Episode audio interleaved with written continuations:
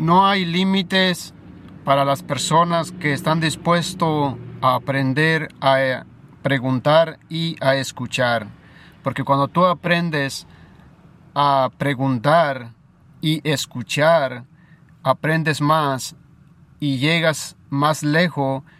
que pretendiendo saber muchas cosas y hablas y hablas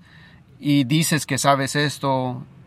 crees que tienes todo el conocimiento y eres el centro de atención o te gusta llamar la atención, te gusta que te escuchen y que diga la gente qué inteligente eres o cuánto conocimiento tienes, cuánta información tienes. Aparentemente eso está bien o se ve bien que todos crean que eres muy inteligente y que sabes de muchos temas y eso está bien, no está mal siempre y cuando que todo lo que dices y todo lo que hablas respalda lo que eres, pero cuando todo lo que dices y todo lo que hablas no respalda lo que eres, ahí es donde está el problema, ahí es donde está la duda, ahí es donde pierdes credibilidad, pierdes confianza, pierdes creencia en las personas porque ya no creen en ti. Pero cuando eres una persona que sabes preguntar, que te sorprende información de otras personas en las pláticas. Cuando alguien dice o habla de un tema y tú te sorprendes y dices, wow, increíble.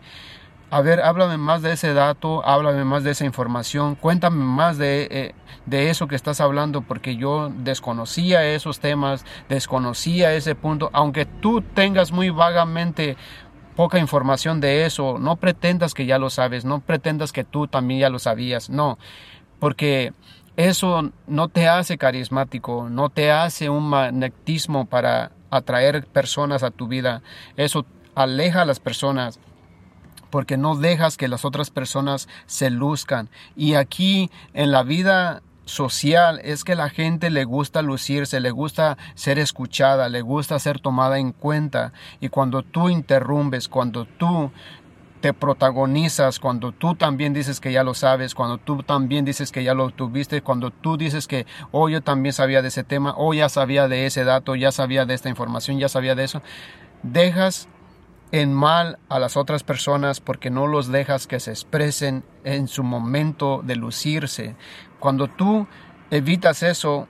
la gente no quiere estar contigo, pero cuando tú le das protagonismo a las personas,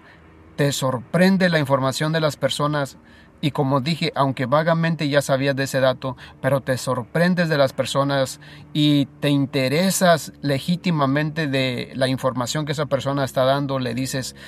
wow, dato interesante que yo no había escuchado antes, me interesa mucho escucharte, cuéntame más, eso te hace atractivo, te hace un magnetismo y atraes a esas personas y esas personas te consideran amigo porque eres una persona que sabe escuchar. Entonces la importancia de saber escuchar, de saber preguntar, eso te hace una persona más inteligente,